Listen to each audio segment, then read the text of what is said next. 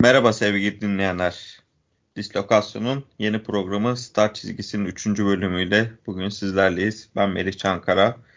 Oğuz Üregen'le Formula 1'in mevcut gündemini ve e, gelecek planlarını konuşacağız. Oğuz hoş geldin. Hoş bulduk abi nasılsın? Sağ ol. Sen nasılsın? İyi nasıl olalım. Yine dün Liverpool'umuzda bir kupa daha kazandık. Keyifliyiz. Evet hayırlı olsun diyelim. E, gündem yoğun. Oldukça fazla başlık var. Yani uzun süredir çekmek istediğimiz programı bugün çekiyoruz. Hemen başlayalım. E, şu an en yakın, en tartışılan konulardan biri e, yanmaz iç çamaşırı ve takı yasa. Özellikle Miami GP'de de e, Vettel'in ve Hamilton'ın gösterdiği tepkiler e, oldukça fazla konuşuldu. Neler söylersin? Ya özellikle Grosjean'ın kazasından sonra bu şeye yangınlara daha ön, nasıl önlem alınabilir diye çok fazla konuşuldu. Konuşulması da gerekir. Bu önlemler böyle kazalardan sonra zaten daha çok olur. Ya bu böyle şeyler yani bu kuralları koyabilirsiniz ama bu kuralları dikte ederken ve aslında pilotlarla restleşirken tutarlı da olmanız lazım. Bu sene Formula 1'de bir yarışta antrenman sırasında roket atıldı abi petrol tesisine. Hava sahasını şeyle pistin çevresini şeyle füzeyle korudular. Doğru. Yani tüm her şeyi hallettiğinizde pilotların şey mi kaldı yani küpesi mi kaldı? Evet yani öyle daha güvenli olacaksa öyle öyle olsun. Ama çok fazla karikatür haline getirdi Formula 1.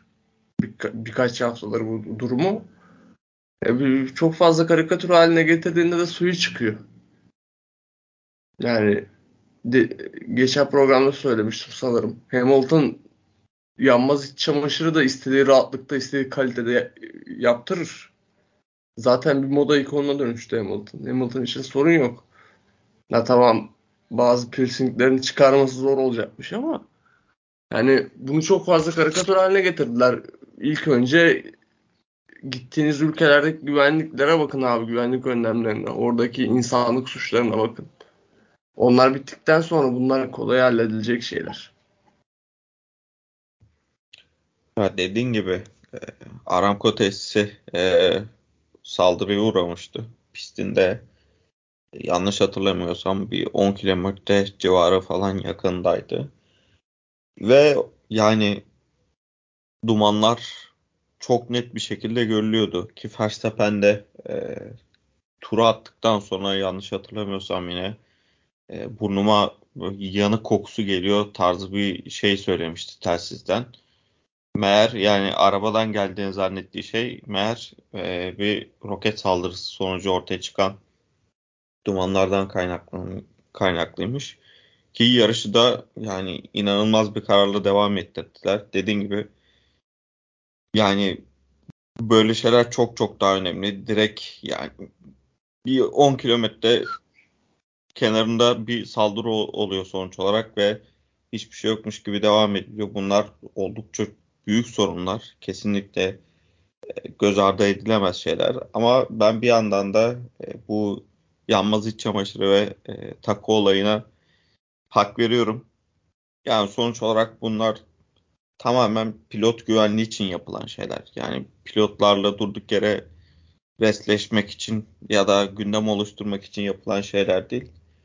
Yani baktığımızda mesela Fetel e, işte tulumun üstüne iç çamaşırı giyerek protesto etti.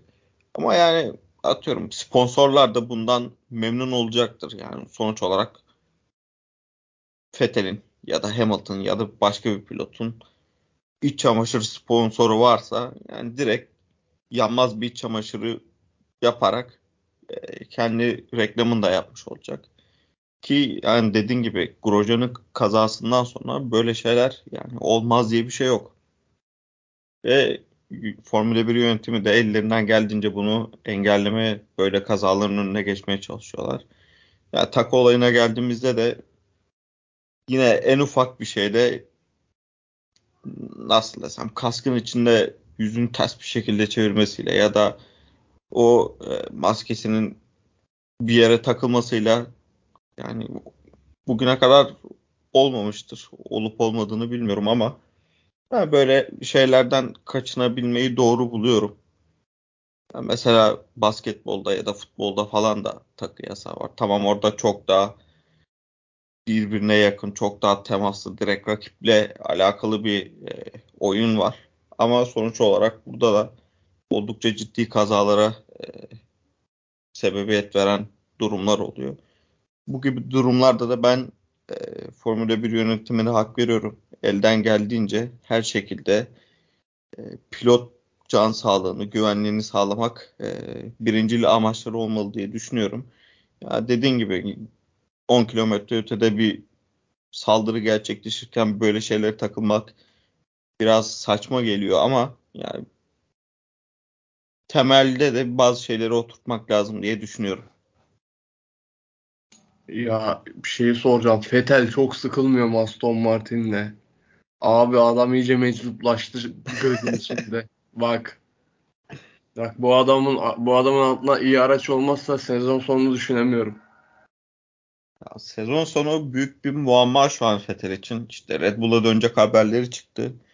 Ki e, hafta içinde de e, Perez açıklama yaptı. Red Bull'la görüşmeler yapıyoruz sözleşme uzatmak için diye. Ki Helmut Marko da sezon başından beri Gazi'yi düşünüyoruz diye açıklama yaptı. Laf buraya gelmişken istersen bunda konuşalım. E, sence Red Bull Perez'le mi devam etmeli yoksa e, Gazi ile tekrar mı denemeli? Ne dersin? Abi şey Red Bull'un şu anda cevap veremediği bence tek soru ya. Ya çok zor bir soru. Ya Perez geçtiğimiz sezon aslında o sezon sonundaki hype kadar istikrarlı bir sezon geçirmedi bence. Yani sezon içinde çok fazla dalgalandı ki olabilir bu. Yeni bir araca geçti ve alışma süreci olabilir. Mesela geçen sene. Ya şöyle bir şey var. Mesela geç, bu sene geçen seneden şu anki ilk 5 ilk 5 yarış itibariyle daha fazla puan aldı ve geçen sezon için yani Perez Perez için iyi addediliyordu. Öyle bir durum var. Dediğin gibi geçen sezon hype'landığı kadar iyi bir sezon geçirmedi aslında. Yani biraz Hamilton'a yaptığı savunmadan e, insanların akıllarında çok fazla şey kaldı böyle. Sağlam bir sezon geçirdi. İşte olması gereken ikinci pilotluğu yaptı diye bir e, düşünce kaldı. Ama dediğin gibi e, abartıldığı kadar bir sezonda geçirmedi aslında. Yani tabii nasıl en son ne izlenim bırakırsan öyle kalırsın. Mesela geçen sene Sainz altındaki aracı oranla çok daha iyi bir sezon geçirmişti Perez'den. Ama şimdi Perez'in de yani dediğim gibi bu sezon da çok iyi başladı ve yani ne alacağını bildiğim bir pilot. Yani ta- tabanı çok net bir pilot. Tavanını kestiremesen de tabanı yani ne alacağını biliyorsun. Bu bir yanda. As ama şimdi ilk seferinde büyük çuvallasa da ki bence orada Red Bull'un da çok fazla hatası ve bence yanlış bir yaklaşım olsa da Gazi Al Alfa Tauri'de çok acayip şeyler izletiyor ve yani standart olarak aracın üstüne çıkan bir pilot haline geldi. Alfa Tauri'den Red Bull'a geçtiğinde çok fazla alışma şeyinin de olmayacağını düşünürsek, alışma evresinin de olmayacağını düşünürsek Red Bull onu da kaybetmek istemiyor. Ama Perez'in de artık bir aradıkları ikinci pilot olduklarını düşündükleri için yani Helmut Marko'nun olsun, Horner'ın olsun uykuları çok kaçıyordu. Yani Horner'ı gece uykusundan kaldıracak tek bir şey varsa bu seçimde ne yapacakları. Yani Fethel'e kadar bence orada bir değişim yaparlarsa onu Gazi'ye yaparlar. Çünkü Gazi gerçekten artık Red Bull'a geçmezse önündeki fırsatlara bakar. Önüne fırsat gelir mi o da meçhul bu arada. Evet onda bu sezon sonunda Alfa Tauri ile sözleşmesi bitiyor. Ya aslında geçen sezon sonu itibariyle bence yani, neredeyse çok açıktı Gazi'nin Perez'in yerine geçeceği. İkisinde sözleşmesi bu sezon sonu bitiyor. Ama e, sezona girişleri bakımından Gazi bayağı sıkıntılı bir durumda şu an. Yani Alfa Tauri çok iyi olmasa da Sunoda'ya geçiliyor. bence bu büyük bir e, olumsuzluk. Çünkü Suno da bence geçen sezon felaket bir şek- şekilde geçirdi ki e, yani her açıklamada da işte takımdaki isimler bunu zaten söylüyorlar. Doğru düzgün antrenman yapmadığı, işte biraz aslında olayın farkına varamadığını ama bu sezon itibarıyla da e, daha fazla çalıştığını, daha ciddiye aldığını e, açıklıyorlar. Buna karşın e, Gazi Sunoda'nın gerisinde kalmaya başladı. Özellikle son 2-3 yarıştır. Ya bence bu önemli bir e, konu. Çünkü ya Sunoda'ya geçiliyorsan e, böyle bir araçta büyük bir sorun yaşıyorsun demektir. Ama Red Bull açısından baktığımızda da Perez de artık yaşını almış bir durumda ve yani her hafta da şey açıklamasını yapıyor. Eğer işte pist sayısı artarsa, gezeceğim e, yerler artarsa zaten bırakacağım diyor. Ailemle vakit geçireceğim diyor. E, bu yaşta bir pilot zaten çok hızlı değil. Hatta ben hızlı bile saymam. Bu kadar hızlı değilken içinde yani çok büyük bir yarışma ateşi de yanmıyorken Gazze'ye yönelmek her türlü daha doğru tercih olur diye düşünüyorum. Tabi burada işin e, mali, maddi kısmı da var. İşte bütçeyi ayarlamak olsun, e, takım içi dengeleri olsun. Bunlar da gözetiliyor tabii ama ben ben de senin gibi Gazi'nin kaçırılmaması gerektiğini düşünüyorum kesinlikle. Abi o Oracle sponsorluğundan sonra Perez'in getireceği sponsorları da düşünmesinler bir zahmet ya. Kurban olduklarım. Daha Porsche Porsche gelecek. Doğru. Doğru. Porsche demişken de e, oradan geçelim istersen. Bugün ee, müthiş Red... bağlıyoruz ya konuları. Nazar Cidden Bey. öyle. Ee, Red Bull, Porsche, Williams, Audi ve Aston Martin Audi işbirliği haberleri çıktı. Ee, bunlar özellikle şimdi baktığımızda e, Volkswagen'den açıklama geldi. Audi ve Porsche spora girecek diye, girmek istiyoruz diye. Daha ziyade e, güç ünitesi e, bağlamında olabilir bu. Tabii hiçbir şey net değil şu an için. Daha çok yeni. Bununla beraber e, Volkswagen'in Alman bir pilot da e, istediği konuşuluyor. Ne dersin bu işbirlikleri hakkında? Yani özellikle Red Bull e, Honda ile şu an işbirliği devam etse de yani bu senenin sonunda ya da gelecek sezondan sonra e, tamamen bağların kopması bekleniyor. Red Bull'un e, kendi göbeğinin kendi göbek bağını kendi kesmesi bekleniyor ama e, Volkswagen'in bu açıklamasından sonra yani dengeler değişir mi ne dersin? Ya Red Bull çok fazla yatırım yaptı Honda'nın Formula 1'den çekilme kararını vermesinin ardından ve aslında Mercedes'e çok büyük de darbe vurdu. O Mercedes'in motor departmanından, güç ünitesi departmanı çok fazla başarılı mühendis çektiler. Ve artık Red Bull Powertrain diye kendi yani şeylerini artık hatta şey yapıyorlar fabrikalarına onunla ilgili bölüm de eklemeye karar verdi. Yani Red Bull artık bir fabrika takımı olma yoluna girmişken Porsche'ye ihtiyacı var mı diye sorulabilir. Bence var abi çünkü yani öyle bir endüstrinin parçasına giriyorsun ki destek alıyorsun ki hani Volkswagen aslında hani Porsche'ye, BMW'ye, Audi'ye baktığın zaman Volkswagen çok acayip bir şey bu Volkswagen yapılanması. Çok daha mesela binek otomobil ve alt segment kalıyor ama Volkswagen çatısı altında bir sürü şey var. Bizim ağzıma, ağzımızın açık olduğu marka Volkswagen çatısının altında. Bak Almanya'da Volkswagen de çok acayip bir şey. Neyse. E, tabii ki yani Porsche'nin şey yani yarışçılık yarış tarihinde çok önemli bir yeri var ve önemli bir takım. Önemli bir marka. Onların desteklerini almak isterler. Kendi mühendisleri ve departmanı ile birlikte oradan da bir destek alırsa açıkçası çok önemli olacaktır bu Red Bull için. Ama mali anlamda da aynı, aynı zamanda. E Porsche için de direkt şampiyonluk adayı bir takıma girim yatırım yapmak, onun motor şeyini üstlenmek, oradaki ekiple birlikte bir şeyler yapmak Porsche için de daha güvenli bir nasıl diyeyim şey olacak, hamle olacak. Hı hı. Ben Red Bull'un bunu kaçırmayacağını düşünüyorum. Yani düşünülebilir Red Bull bu kadar yatırım yaptıktan sonra Porsche'yi kabul eder mi diye eder abi. Bu spor böyle. Fırsatları kaçırmayacaksın. Diğer taraftan ben hep söylüyorum. Sauber'e çökecekler abi. Alfa Romeo'nun hiç şansı yok. çöker. Audi çöker. Fabrika yani, takımı olur. E, ben açıkçası Alfa Romeo'dan ziyade, Sauber'den ziyade Aston Martin hep bir adım daha önde görüyorum. Çünkü e, yani liyakat orada çok iyi işlemiyor. E, gördüğümüz gibi araba da çok iyi işlemiyor. Bu durumda e, diğer hissedarların da tabii kararlarıyla yani elden çıkarılır gibi me geliyor. Ama belli Abi, olmaz. Dediğin gibi Sauber'e de çökebilirler. Yani Aston Martin'in başındaki o deli deli adamla uğraşır mısın? Yani görüşmek... Ya işte e, orada mevzu yani tamamen Stroll'ü devre dışı bırakmak üzerine olursa ancak bu topa girerler. Yoksa zaten sıkıntılı bir yapı var. E, bir Alman takımı bir Alman mantığı olarak hiçbir şekilde e, böyle bir yere girmezsin.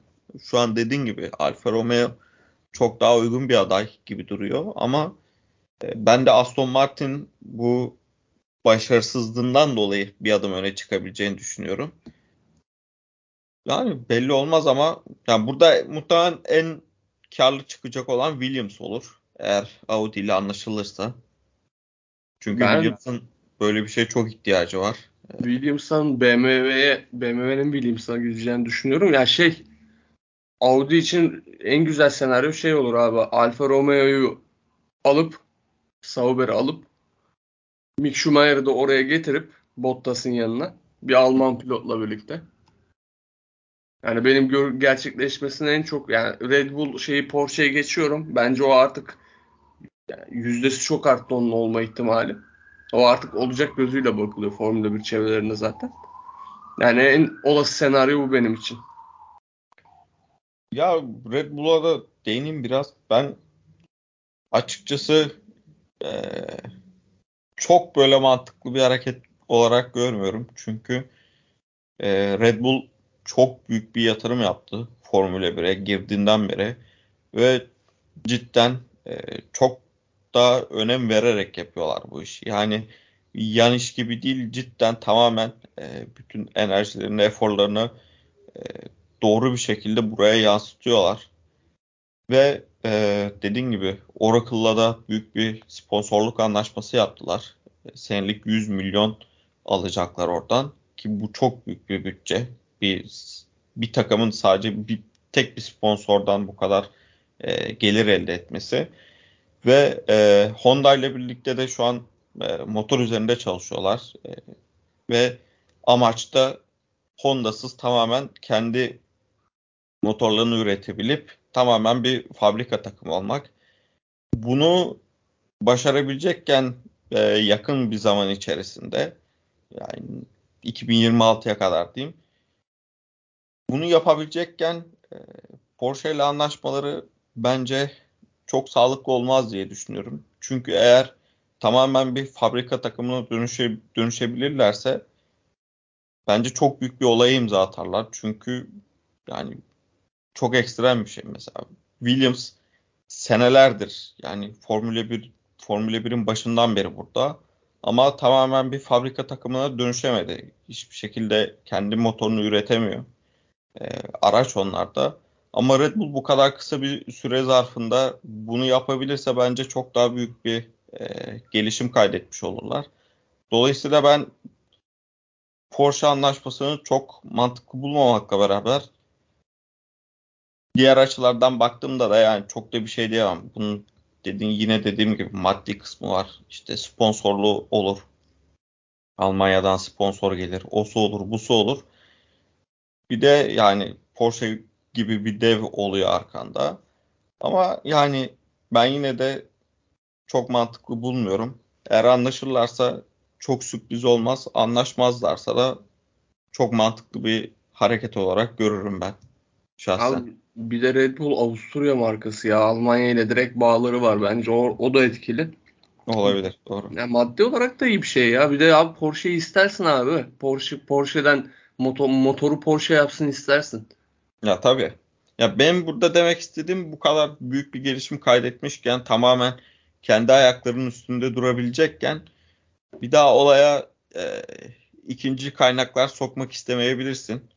Eğer istemezsen ben bunu çok mantıklı bulurum. Çünkü tamamen e, kendi bağını kendin kesmiş oluyorsun. Bütün her şey sana kalmış oluyor. Diğer türlü yani güç ünitesi sıkıntısı her zaman oluyor. Yani aracı iyi yapıyorsun ama motor çok sağlam olmadığı sürece, hızlı olmadığı sürece senin aracın belirli bir yere kadar gelebiliyor. Ama bunu sen yaptığın zaman tamamen olay sende patlıyor ve yani bunu düzeltmek de tamamen senin elinde oluyor. Ben işin biraz o kısmındayım. Bence ama şey Porsche ile anlaşsalar bile Honda'daki gibi olmayacak yani. İşin çoğunu çoğunu yine Red Bull'un kendi ekibi yapacak. Yani o... Öyle olursa da Porsche'nin Red Bull'la anlaşması çok mantıklı olmaz diye düşünüyorum. Başka bir takım da olabilir. Yani, yani öyle olacak olursa başka bir takım daha mantıklı olur gibime geliyor. Yani başka bir takımı biraz daha ne bileyim orta klasmandan üst klasmana taşımak bence daha orada e, gösterişli bir hamle olabilir. Bence Porsche şey daha mantıklı bir yatırım olarak görüyor işte Red Bull'u. Hem yani çok işlem yapmadan direkt hem de abi ha, Red, olarak diyorsun. Ha, Red Bull olduğu için ve Formula 1'de Red Bull'un yerine bakınca işte bence onlar için çok daha mantıklı bir yatırım gibi geliyor. Mesela Audi girmez girmezdi bence. Zaten Porsche ilerledi o konuda da olmasaydı da Audi mesela daha çok kendi fabrika takımını kurmayı planlıyor bence. Valla olabilir. Yani bunlar daha çok yeni haberler. Daha sezon sonu biraz daha bir şeyler belli olur ki yani abi şimdi takımlarda bu yani birkaç sene içerisinde anca girecek. Hemen seneye girecek halleri yok. O zamana kadar köprü altından çok su akar. Bakalım yani dediğin gibi kendi takımlarıyla da direkt giriş yapabilirler ki bu konu hakkında da zaman zaman açıklama yapıyor Formula 1 yönetimi. Yani ilk amacımız takım sayısını çoğaltmak değil, mevcudu geliştirmek ama takım sayısını arttırmaya da karşı değiliz şeklinde açıklamaları yapıyorlar. Dediğin gibi yani direkt kendileri de giriş yapabilirler aslında. Yani takım sayısının artmasının sorun yok. Bence Formula 1'in orta vadede hatta uzun vadede olabilir. İstediği bence uydu takımlarını kaldırmak. Uydu takımlarının olmaması. Bence Formula 1'in daha çok işine gelecek şey o. Aynen. Kesinlikle katılıyorum. Ee, buradan Alfa Romeo Aston Martin demişken e, Barcelona'daki güncellemelere geçelim. E, bu iki takımda özellikle Aston Martin çok büyük bir güncelleme getireceği söyleniyor. Tabii bunun yanında diğer takımlar da aynı şekilde. Bunu geçen programda da konuşmuştuk. E, başlıcaları işte Mercedes, Ferrari, Alfa Romeo ve çok daha büyük bir paketle Aston Martin'in gelmesi bekleniyor. Yani yepyeni bir araç olacak diye konuşuluyor. Ne dersin? Yani bunun yanında bir de şeyleri de vereyim. E, bunu da kendi aramızda konuşmuştuk. Bunlar e, net sayılar olmamakla beraber e, araçların, takımların araçlarının e, ağırlıkları, kiloları şeklinde. Hemen bunu da aktarayım. Mercedes 802 kilo, Red Bull 806, Ferrari 800, McLaren 8, 805, Alpine 800, Alfa Tauri 800, Aston Martin 815, Williams 800, Alfa Romeo 798 ve Haas 803 kilo. Yani e, sezon başladığından beri Alfa Romeo'nun en alt e, kiloda olduğu e, işte sınıra en yakın takım olduğu konuşuluyordu. E, Ferrari'nin de bu konuda hiç fena olmadığı konuşuluyordu. E, Red Bull iki tane güncelleme getirerek e, özellikle Miami GP'de bir 5 kilo e, kazandığı söyleniyordu. Ki eğer bu elde ettiğim rakamlarda, sayılarda yani bu hafta içinde e, ulaştım ben bunlara ki öyle bir durumda Red Bull'un da 810 kilodan fazla olduğunu kabul edebiliriz. Ama burada tabii en göze çarpan Aston Martin 815 kilo. Yani güncelleme demişken, yeni araç demişken 8-15 kilodan yola çıkarak bir pakete değinelim istersen. Abi eski kasa zırhlı Mercedesler gibi ya. yani ya sen traktöre benzetmiştin. Defemin traktörü bile daha rahat demiştin cidden. Ona doğru gidiyor olay ya. 815 çok epik bir sayı bence. Bir şey söyleyeyim mi? Bak bu sefer de olmazsa İspanya'da da olmazsa Şafak Sezer'in efsane bir tiradı vardır. Dedirttiniz lan beni diye. Vettel hakikaten arabayı pist dışına çıkartır. Vurur bir yerlere. Abi 815 kilo ne ya? ya abi, bir de şöyle bir durum da var. Ee, onu da hemen söyleyeyim. Ee, bütçeden dolayı ve e, yedek parça tedarikinden dolayı Aston Martin'i bu büyük güncellemeyi sadece bir araca getirecek konuşuluyor. Ve bunun da Stroll olması ön planda tutuluyor. Yani eğer Fethel'e getirilmezse iki araca da gelmeyecekse sadece birine gelecekse bunun kesinlikle Fettel olması gerektiğini düşünüyorum. Fettel olmazsa dediğin gibi yani ipler kopabilir bir noktada.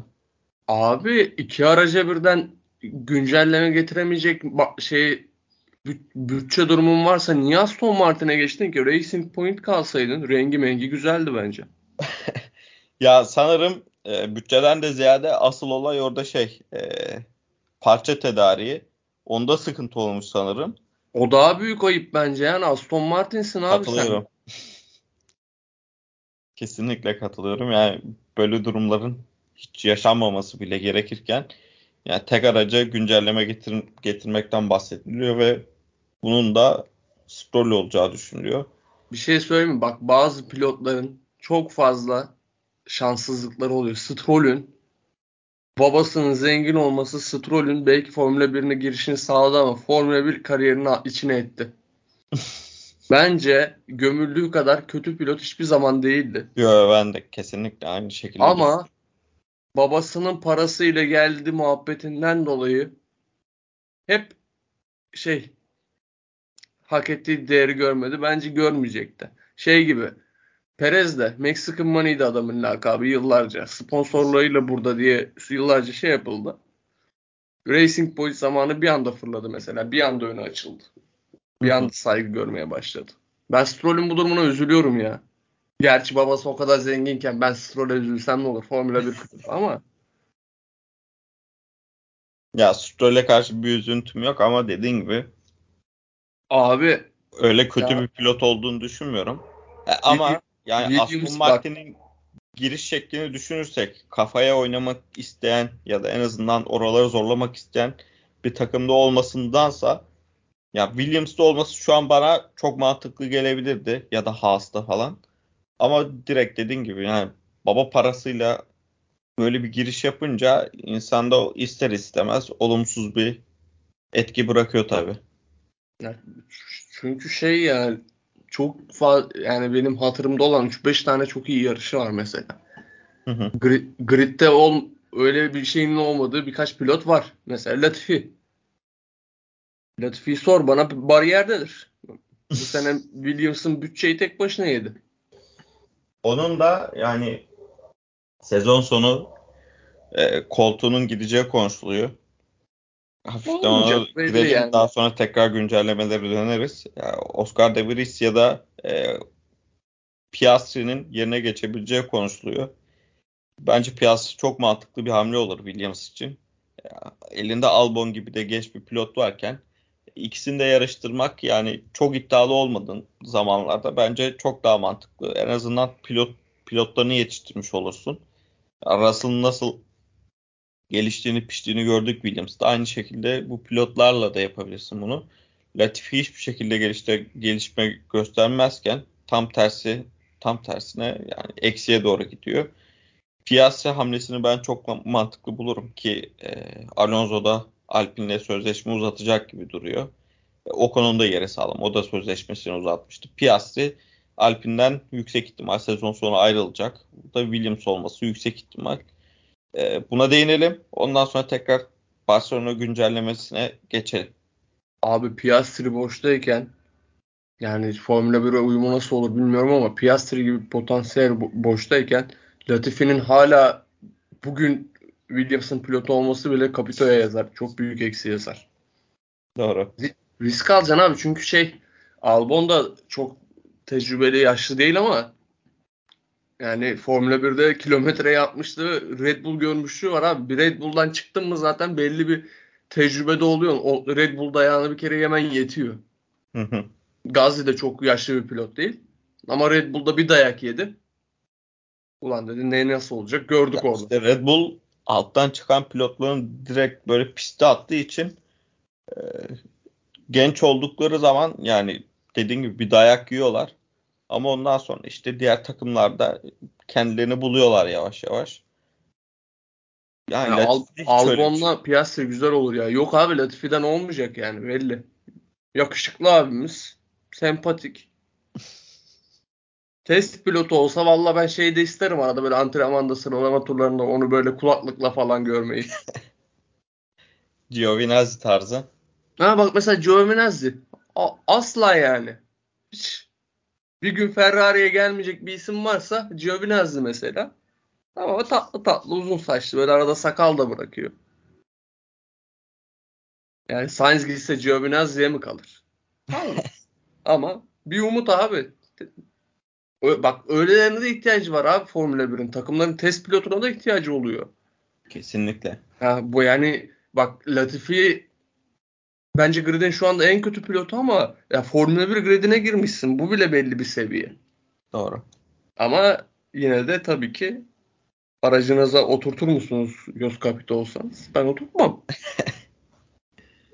Vallahi katılıyorum. Piastri'yi de seneye Formula 1'de görmek isterim. Yarışan bir pilot olarak. Tekrar Barcelona güncellemelerine dönelim. Ee, biraz Aston Martin konuşmuştuk. Biraz Alfa Romeo Romeo'ya değinelim. Ferrari zaten geçen programda konuşmuştuk. Mercedes'e de değinmiştik biraz. Yani Aston Martin ve Romeo üzerinde biraz daha konuşalım. Daha sonra işte farklı konularımız var. Onlara geçiş yaparız. Vallahi abi Aston Martin'in bir şekilde çözmesi lazım bu işi ve Vettel'i böyle Vettel'e güncelleme getirmeyip Stroll'ün araba düzelirse ciddi sıkıntı yaşarlar takım içinde ama neler yapacaklar çok yani şu anda hafta sonunun iki büyük bence şey var. Sen söyle şunu muha- beklentisi.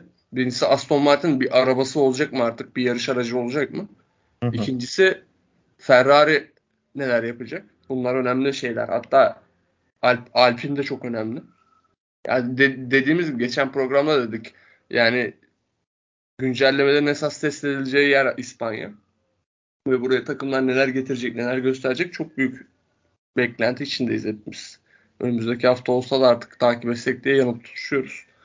Şey Aston Martin için çok kritik hafta dediğin gibi. Keza Mercedes de öyle. Mercedes de artık tutunacak bir dal arıyor. Yani Alfa, Alfa Romeo'da abi sezon başından beri benim sevdiğim 3 şey varsa biri Bottas, biri de jant kapakları. evet, cidden yani ikisine de olumlu bir şey söylememek çok zor. Özellikle bu sene Bottas'ın gösterdiği performans oldukça iyi. Grid'in Grid'in en iyi jant kapakları abi. Bak tekrar bak tekrar izliyorum. Her şey alsın. Sıralama olsun, antrenman olsun, yarış olsun. Özel geçiyorum ya Aston Martin şey Alfa Romeo böyle sıralama turunda hızlı tur atarken ya da yarışta marışta görüyorsam durduruyorum böyle kahve mahve yapıp geliyorum. Bak hayatımda gördüğüm en güzel jant kapağı ya. Güzel. Bundan sonra ben de e, biraz daha dikkat ederek izleyeceğim. Alfa Romeo'nun jant kapaklarını. Çok, çok özel abi. Ee, evet, hemen hemen her şeyi konuştuk. Bir de son olarak e, Red Bull'un e, bütçe sıkıntısı haberi çıktı bu hafta. E, bazı kaynaklar işte e, bütçenin 3'te 2'sini kullandığını, e, daha sezonun burasındayken işte daha fazla güncelleme getirmeye paralarının kalmadığını, bir kısmı e, yarısını kullandığını kullandığını haber etti.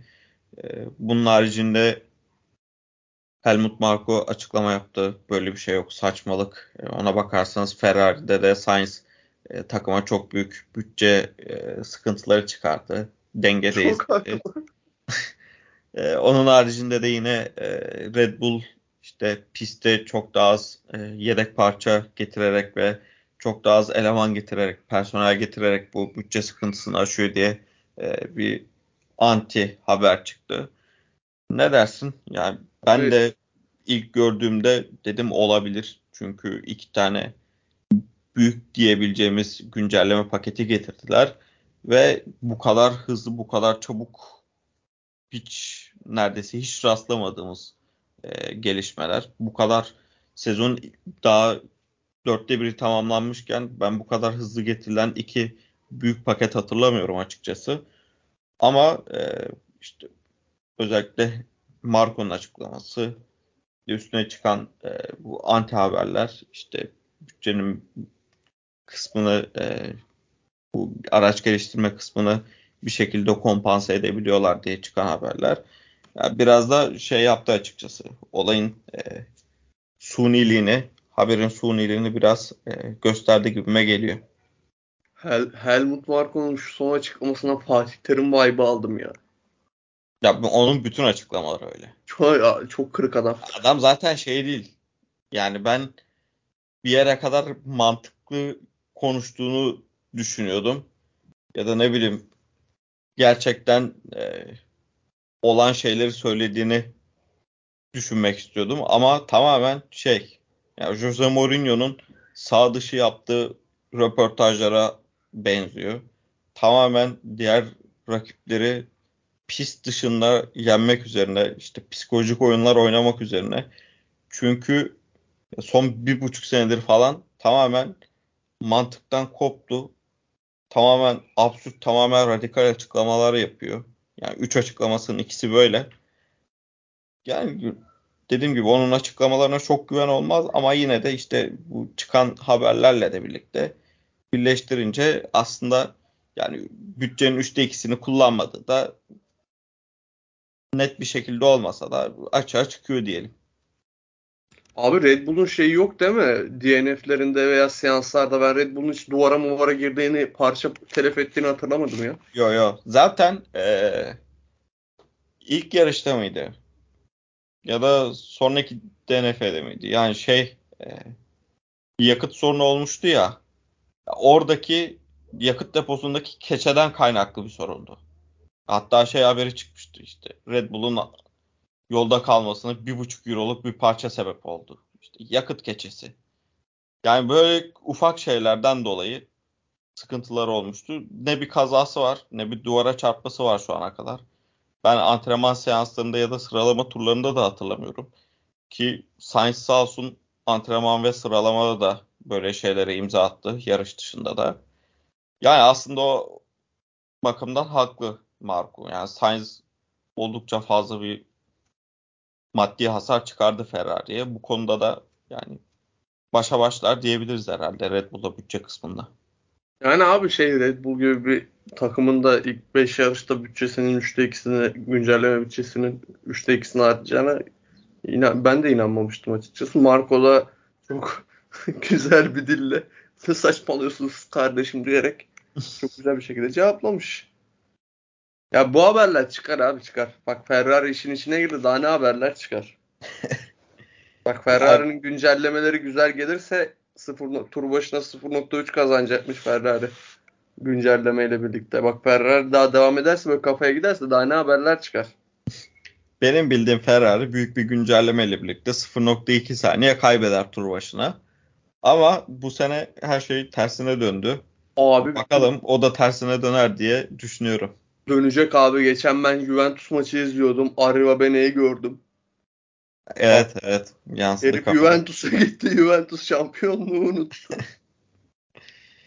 yani bakalım. Ya şey geçen de geçen programda da söylemiş. Ferrari çok fazla ihtiyatlı davranıyor. Bütün yani Ferrari'nin güncelleme işine bu kadar bodoslama dalmamasının bence tek sebebi 2018 ya. 2018 Aynen. güncellemede o büyük çuvallama. Ondan sonra Fetel de biraz yakmıştı kafayı da. Hı hı. Esas mesela Fetel'den önce yani sürücüde sürücüsünün de pilotun da çok hatası oldu. Ama o hatadan önce güncelleme yarışında çok büyük çuvallamışlardı. Ferrari'nin de bu kadar ihtiyatlı davranmasının sebebi o. Aynen öyle. Ya Binotto'nun da takımın bu kadar uzun senedir içinde bulunması yani böyle şeylerden tecrübe edinmesini sağlıyor. Ben de iyi bir güncelleme getireceklerini düşünüyorum. Özellikle yarış temposunda e, Red Bull'la başa baş olurlar diye düşünüyorum. Tek turda zaten çok hızlılar. Abi o çok önemli zaten. Tek turda Red Bull'a karşı sorunu yok Ferrari'nin. Özellikle Hı-hı. düzlükte çalmaları lazım Red Bull'dan. Aynen öyle. Yani bakalım Barcelona'dan sonra baya bir şey netleşecek diye düşünüyorum. E, takımların gelecek planları da bu çerçevede şekillenecek diye düşünüyorum. Yani geçen programda da bahsetmiştik. Barcelona ilk kırılma noktası olacak ve bence e, bu kadar araçlar yeniyken de asıl kırılma noktası olacak. İnşallah yani hemen her takım gelişir de daha rekabetçi, daha hızlı bir grid izleriz. Buradan e, mevcut gündemi bitirelim istersen ve e, gelecek seneler için alınan kararlara ve düşünülen kararlara geçelim. E, açıklanan bir karar var. 2023'te 6 tane sprint yarışı yapılacak. Bunun hakkında biraz konuşalım. Ne, neler dersin? Sprint yarışları için şu ana kadar olanlar hakkında ne düşünüyorsun? 6 tane olması sence e, ne gibi faydalar ya da zararlar getirecek? Abi sprint'in ben bir pek faydasını görmedim açıkçası. Yani biraz grid'i karıştırmak istemesi de sprint'in gelme amacı da zaten karıştırdın grid abi. Yani 20 aracın en az 14'ü 15'i çok yakın gidiyor diyeyim. Orada başka bir tabir kullanacaktım. Zaten araçlar birbirine yaklaştı. Daha orta sıralarda çok az canlı bir rekabet var. Esas amaçlanan şey buydu. Araçlar birbirini çok güzel takip edebiliyor.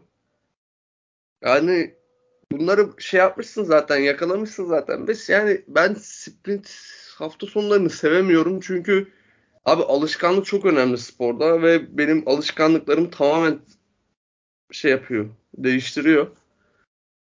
Bir de Cumartesi sıralama, pazar yarış kardeşim. Dedi. Abi ha, tek turda kazanıyorsun, sonra gidiyorsun üçte biri kadar bir yarış yapıyorsun. Sprint yarışını kazanıyorsun. Poli alıyorsun, sprinti kazanamıyorsun. Pol sende ama ilk sıradan kalkamıyorsun. Değişik değişik şeyler yani. Ya yenilik getirmeye çalışıyor Liberty Media. Yani onlar da Amerikan Amerikanlaştırıyor sporu. Yani buna bir şey diyemem. Tüm sporlar öyle o, o yöne yöneliyor yapacak bir şey yok. Yani birçok yerden Amerik Amerikanlaştırabilirsin. Ya sokma şunu şuna yani. Altı yarış bir de. Bilmiyorum yani keyfim kaçık. Ya şöyle şu ana kadar sprint yarışları öyle beklenen e, keyfe heyecanı veremedi diye düşünüyorum. Bir 2021 Brezilya Hamilton'ın bir çıkışı var. Ee, o hafta Orada sonra. da heyecan yoktu ki abi. Hamilton bulduğunu tokatlaya tokatlaya. Aynen. Ya onda da işte Hamilton'ın yarattığı bir heyecan vardı sadece. İki tane de ceza almıştı. Yani orada çok güzel bir yükseliş vardı. Onu izlemek keyifliydi. Ee, bu sene işte Verstappen e, Lökler'in bir şey vardı. Son 3-4 tur kala e, Verstappen Lökler'e geçişi kaybetti sırayı tekrar alışı ama bence zaten yani sprintteki gibi, en iyi yarıştı ya sprint denemesindeki. ya dediğin gibi pol pozisyonu muhabbeti mesela ilginç. Ya poli alıyorsun sprintte bambaşka bir yerde bitiriyorsun. Adın poli almış olarak geçiyor falan. Ya belki düzenlemeler gelir e, daha doğru şekilde e, düzenlenebilir bu. Ama e, dedin yani işte zaten araçlar birbirine yaklaştı, birbirini takip etmesi daha kolay diye. Bence bu karar da zaten buna hizmet ediyor. Şimdi araçlar bu kadar birbirine yaklaşmışken özellikle orta taraf birbirini takip daha kolayken şimdi 20 turluk bir yarış 20 turluk bir yarışta bu sefer e, herkes kozlarını daha kolay bir şekilde oynayabiliyor daha e, az bir depo, depo ile çıkıyorlar. İşte yumuşak lastik kullanımı artıyor. Ya, baktığın zaman aslında bu araçların birbirini yakın takip edebilmesiyle birlikte, daha dayanıklı olabilmeleriyle birlikte yani 20 turda daha çok geçiş yapılabilmeyi amaçlıyor olabilirler. Çünkü daha strateji oluyor. Ee, yüksek oranda pit stop zaten olmuyor. Bu durumda da işte takımlar yarışları oranla daha fazla e, risk alıp biraz daha ya hero ya merro şeklinde hareket edebiliyorlar. Ben heyecanı arttır, arttırabileceğini düşünüyorum seneye. Ya bu sene olsa mesela 6 tane çekilmezdi.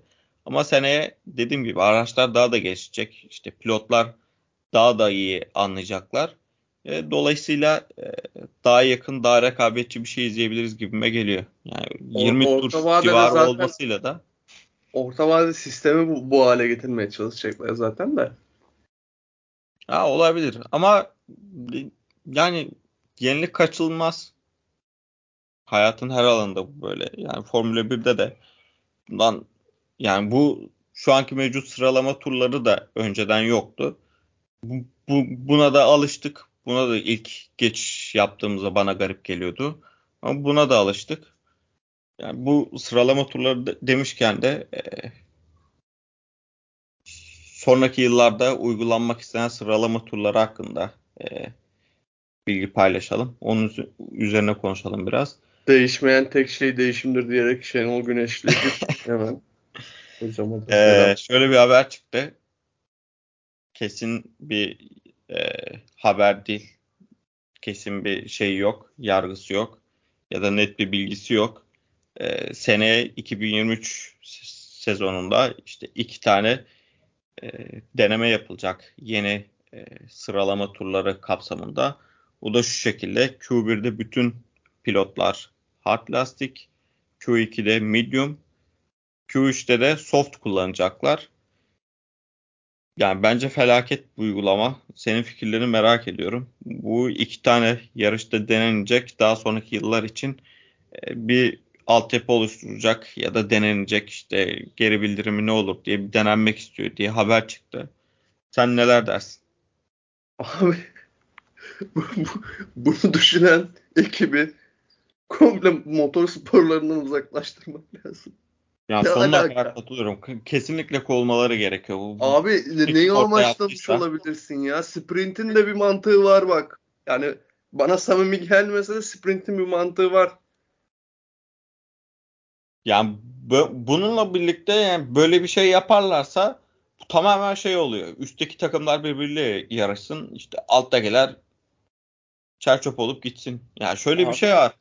Çok fazla yapılmasa da sonuç olarak bir lastik kullanımı var e, sıralama turlarında. İşte farklı lastik kullanımı ile birlikte alt taraftaki takımlar Q2'ye ve hatta zaman zaman Q3'e de kalabiliyorlar. İşte herkes hard kullanırken biri çıkıp medium kullanıp yani yarışta 2-3 turnu e, işte şeye atıp riske atıp daha önden başlamak istediği zaman böyle şeyler olabiliyor. Yani bunu tamamen ortadan kaldırıyorsun. Herkes aynı lastikte olunca bu sefer e, takımların tamamen güçleri ortaya çıkıyor. Yani hiçbir şekilde diğer takımlara şans tanımamış oluyorsun. Dolayısıyla bence yani felaketle iğrenç bir karar. Yok abi bunu Böyle bir ya. sistemi olmaması gerekiyor. Bu Yapmazlar abi. Porsche Süper Cup'a çevirecek çevirdi Formula 1'i. Çok saçma ya. O ilk okuduğumda gözüm kanadı. Ben de aynı şekilde. İlk bir idrak edemedim zaten. Dedim Ya futbolda da oluyor ya böyle şey saçma saçma fikir atıyorlar gelip futbol geliştirme direktörleri, direktörleri. Yok oyun dursun 60 dakika olsun ama basketbol gibi dursun. Futbol sahası tarla gibi anasını satayım. Neyi nerede durduruyorsun sen? Basketbol parkesine mi benzer? Öyle abi bunlar da yani yapacak bir şey yok. Abiler çok düşünüyor ya. Bu kadar düşünmeyin abi. Gidin ailenizle de biraz vakit geçirin. Formula bir her şey değil ya. Para kazanıyorsunuz tamam da bak sprinti miprinti bulmuşsunuz.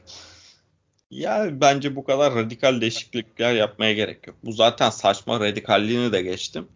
Ama daha basit basit üstüne eklenerek yani değişiklik yapılacaksa öyle yapılması daha mantıklı gibime geliyor. Bir temel atıp üzerine bir şeyler koyarak devam etmek. Yani direkt şu an sıralama turlarını değiştirmek mantıklı değil. Bu karar hiç mantıklı değil.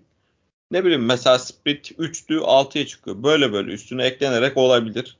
Bunun tabi kamuoyu geri dönüşü önemli. Şu ana kadar sprint çok e, şey olmadığı için, eleştirilmediği için 6'ya yükseltme kararını aldılar. Ha, ama bunu yaparlarsa bence çok büyük bir olumsuz geri dönüş olur. Yapacaklarını da pek zannetmiyorum. İnşallah yapmazlar da. Ama dediğim gibi yani değişiklik yapılacaksa, geliştirme yapılacaksa yavaş yavaş yapılması daha mantıklı bence.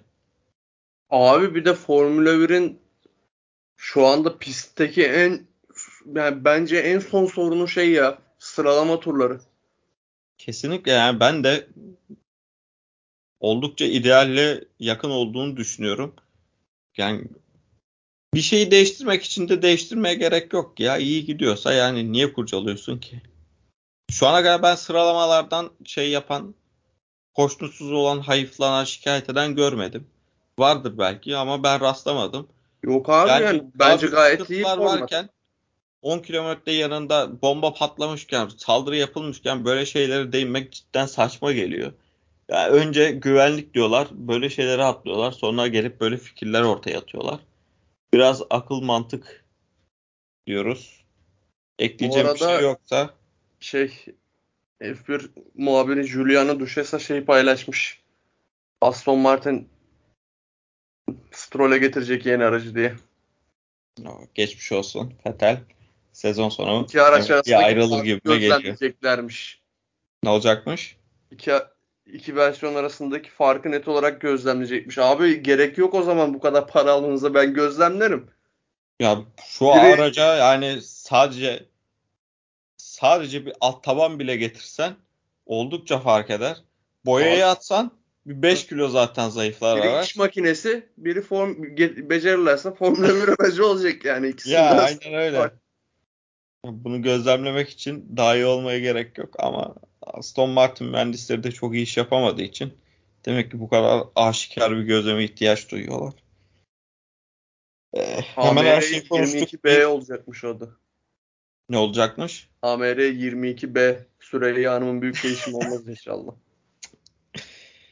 Enteresan. Vallahi o kadar da... kötü sıralama turu muhabbeti ki bir an önce geçsin diye muhabbeti geçtim. Sinirlerim bozuldu. Abi yani o kadar kötü pist ekleyip onları dert etmeyip sıralama turlarına dert etmeleri beni çok üzdü ya. Ya ona, ona da katılıyorum. Burada her program Las Vegas'ı gömebilirim. Ama yapmayacağım.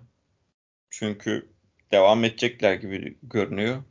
Ama en azından yani pistte ne bileyim değişiklik katsınlar. Yani NASCAR izlemek istesem NASCAR izlerim zaten. Niye açıp Formula 1 izleyeyim? Formula 1 ise de neden NASCAR pisti veriyorsunuz? Saçma. İnşallah bir değişikliğe giderler orada. Yani şu FIA'nın 2026 kararlarına da değinelim biraz kısa. Ondan sonra yavaştan kapanışa geçelim. Ee, araçlarda benzer motorlar e, yapmaya çalışacaklarını açıkladılar. E, yani motorlar da çok büyük farklar olmayacak. İşte sürüklenmenin azaltılmasını amaçladıklarını söylediler. E, güç ünitesi maliyetlerini azaltmak istediklerini söylediler ki yani bunlar biraz şeye doğru ilerliyor işte. Formula 1'de devamlı bir e, çevre yanlısı olma ihtiyacı hissediliyor yani. Bence bunlar biraz ona hizmet ediyor bu kararlar. Biraz daha çevreci, biraz daha güçsüz motorlar olacak gibi geliyor. Ve bence burada en önemlisi de e, araç boyutlarının küçülmesi. Bu kesinlikle yapılması gereken bir şey diye düşünüyorum. Çünkü özellikle e, Monaco GP için çok fazla söylenen bir şey. Araçların boyutları çok büyüdüğü için artık Monaco zaten geçişin zor olduğu bir yer. Artık hiç geçiş olmuyor ve araçlar özellikle bu yeni araçlarla birlikte çok daha e, nasıl diyeyim daha sert daha böyle esneklikten uzak araçlar olduğu için boyutları da çok büyük olduğu için Monaco'nun bu sene e, hiç hoş geçmemesi düşünülüyor ve bence bu gayet mantıklı. Küçülmesi her türlü avantaj sağlayacaktır diye düşünüyorum. Sen neler dersin? Yani abi daha çevreci yakıtlara geçmesi güzel bir şey. Çünkü zaten bu Volkswagen grubunun da spora katılmak için en büyük şartıydı bu yakıtlardaki bu kararın alınması. Bu sene itibariyle daha çevreci oldu ama dediğin gibi bir adım ya daha da, geriye gitmek istiyorlar muhtemelen. Yani zaten turbo hibrit çayıyla birlikte o petrol şeyi Formula 1'in çok fazla şey yapmıştı yani o konuda kendini geliştirmişti. Aynen. Biraz daha gelişim sağlamaları önemli. Bir de motor motorların da şey olması ya Adrian Newey ne zaman emekli olmak istese adamı kışkırtıyorlar bak şimdi. Yapacak şasi kral bir şasi yine 2026'da. Motorlar da yaklaşmışken yine fırlatacak Red Bull'u. O zamana kadar kalmaz herhalde ya. De, de, dedem Alır devam mı? eder ya. İşte en en kötü danışmanlık yapar. Bak bunun burasını böyle yapın diye. Doğru olabilir. Çok acayip. Araç şey yani, ne diyorsun? Yani Formula 1'in aldığı en iyi kararlardan biri bence. Bence de yani son yıllarda geleceği açısından çok önemli. Aynen kesinlikle katılıyorum. Artık küçülmesi gerekiyor çünkü çok büyüdüler. Yani eski araçlara bakıyoruz çok çok daha ufaklar. Tam o kadar olması gerekmiyor ama şu an yani eskiye kıyaslayınca daha da hantallaşıyorlar. Ki Formula 1 araçları zaten çok böyle çevik değil. Oldukça hantal araçlar. Yani büyüdükçe iş çığırından da çıkmaya başlıyor. İnşallah daha uygun bir e, boyuta, daha uygun bir duruma getirirler. Verstappen'in ilk galibiyetinin 6. yıl dönümüymüş ya. İspanya'da almış. Bu bilgiye hazır değildim. Abi Verstappen'in yeğenlerini gördün mü? Hı hı. Abi yeni Verstappen klonluyorlar. Çok korkuyorum. Onlar da ağlar. Bol bol ağlarlar. Abi aynı aynı ya nasıl bu kadar olabilir mümkün olabilir? Ya İnsanın kendi çocuğu bile bu kadar benzemiyor. Ama on, ondan da emin değilim. İkisi de yeğeni olabilir yüksek ihtimal. Ama Klon... biri çok çok benziyor ya. Klonlamışlar abi. yani çocuğu olsa saklamaz herhalde yani ama insan çocuğu bile bu kadar benzemiyor çoğu zaman kendine. Doğru diyorsun. Şey. Allah bilemedim. Ben iyice sardım goy goya yavaştan kapatalım yoksa Gamze'nin falan şey tansiyonu düşecek bunu dinlediğinde. Ama bu arada şey ya bütün bölüm boyunca söyleyebileceğim şey abi gridin en iyi geri bildirim veren pilotuna değil de patronun onunla yeni aracı verecek Aston Martin'e tebrikler ya. Sitcom. Sitcom. Ya katılıyorum. Bir şey soracağım sana kapatmadan ya. Hamilton şampiyonluğa oynamayınca çok sevimli bir adam değil mi? Çok böyle tatlı bir adam değil mi? Rahat. Ya Hamilton zaten öyle tatsız bir adam değildi. Kendisini çok sevmemekle beraber öyle Abi benim sürekli kazandığı için insan değildi. ya. Şahsen Verstappen'den daha az haz ediyorum. Dediğim gibi yani Verstappen çok sızlanıyor, çok ağlıyor. Özellikle kaybederken çok geçimsiz bir insan haline dönüşüyor. O durumlarını hiç sevmiyorum. Ama dediğim gibi yani Hamilton biraz daha böyle şampiyonadan uzakken bir de FIA ile de işte kapışırken biraz daha sevimli görünüyor diyebilirim ben de. Verstappen öyle ama ya. Verstappen'in mesela şey Verstappen'le muhabbet edemezsin abi. İki muhabbet kurmaya kalk hemen aracın dengesine düzlük hızına falan hemen Formula 1 muhabbet çevirirmiş gibi. Formula 1'in dışında iletişim kuramayacakmışsın gibi ya. Ya bana da öyle geliyor. O kadar olmasa da muhtemelen. Değildir de hani dışarıdan öyle gözüküyor. Aynen öyle. Evet ekleyeceğin bir şey yoksa kapanışa geçelim. Valla ben gayet keyif aldım. Boş haftada şöyle güzel konuştuk da bence yine goy goyumu da yaptım. ben verimi ya Bayağı konu birikmişti. Bir süredir de istiyorduk. Böyle bir program çekmeyi. Bu haftaya denk geldi. Boş hafta oldu iyi oldu o açıdan. Ya dolu dolu uzun bir program oldu ama konuşulmadık bir şey bırakmadık neredeyse. Hem mevcut gündemi hem gelecek planları hakkında konuştuk. Daha ne yapalım? Tabii canım yine Aston Martin'e sallayacak fırsatımız oldu. Ben yine o kaçınılmaz ya bu saatten sonra. canım Alfa, Alfa Romeo'nun jant kapaklarına olan aşkımı dile getirdim. Her türlü kar. Ya ben Aston Martin Avustralya'da sağa sola çektiğini gördükten sonra aracın dümdüz ilerleyemediğini gördükten sonra dedim yani Formula 1'de yarışmaması gereken bir makine duruyor ortada. Ve elimden geldiğince sallamayı hiçbir zaman bırakmayacağım Aston Martin'e. İstedikleri, istedikleri kadar güncelleme getirsinler. O 815 kiloyu da gördükten sonra daha ağzım kapanmaz benim. Abi Williams boyayı sokacak imkanı olsa bir buçuk kilo eksilmek için ne yaptınız araca ya? Yani bu kadar olmaması gerekiyor diye düşünüyorum.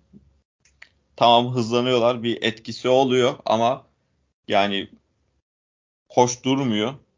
Ya eğer tabii canım. Yani bu, o kadar mühendis var orada. Bunu çözemeyeceklerse teknik, mekanik açıdan yani iş aracın boyasına kadar kaldıysa kusura bakmayın ama ya orada çok işiniz yokmuş gibime geliyor. Bak Aston Martin'e dünya rahat 810 tankla gelmişler abi tankla. ya bakalım hızlanınca hızlanabilirse tabii hafifleyince hızlanırsa ne olacak. Ama yine de bence aracın en büyük sorunu denge dediğim gibi. Onu bir halletmeleri gerekiyor. Ondan sonrası yani biraz iş scroll'lere kalıyor. Bakalım ne olacak. Patronun oğlu haftaya P1.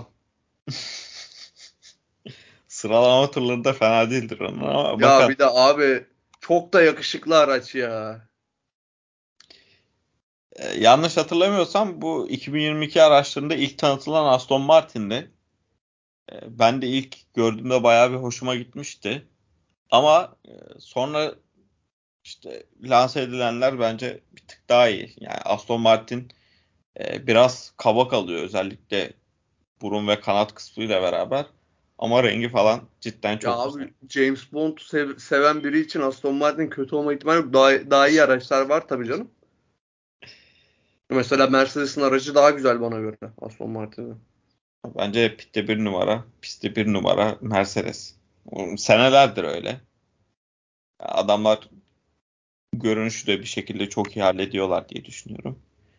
Bakalım. Barcelona'da da konuşacak oldukça fazla şeyimiz olacak. Artık programı kapatalım. Bayağı uzattık.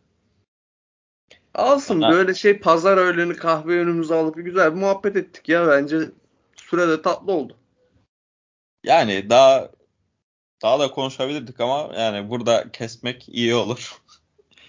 Çünkü bir podcast için hiç azımsanmayacak bir program çektik. Yani ben podcast dinleyen bir insan olarak bu kadar konunun konuşulduğu bir program hatırlamıyorum. Kendim de hiç bu kadar yoğun bir program çekmedim. Ama inşallah geri bildirimler güzel olur. Evet lütfen bu programın duyurulduğu tweet'in altına nazar boncukları atalım. Çok öyle. O zaman ben artık kapanışa geçiyorum. Sana da ekleyecek bir şeyin var mı diye sormuyorum. Ağzına sağlık. Senin de ağzına sağlık. Dediğimiz gibi bayağı güzel bir program oldu. Kendim, kendi açımdan bayağı keyifli bir program çektiğimi söyleyebilirim. İnşallah dinleyenler de keyif alırlar. Ee, güzel geri dönüşler yaparlar. Evet sevgili dinleyenler, Star çizgisinin 3. bölümüyle sizlerleydik. Oldukça yoğun bir gündemi değerlendirdik. Umarız keyif alırsınız. Hoşçakalın. Hoşçakalın.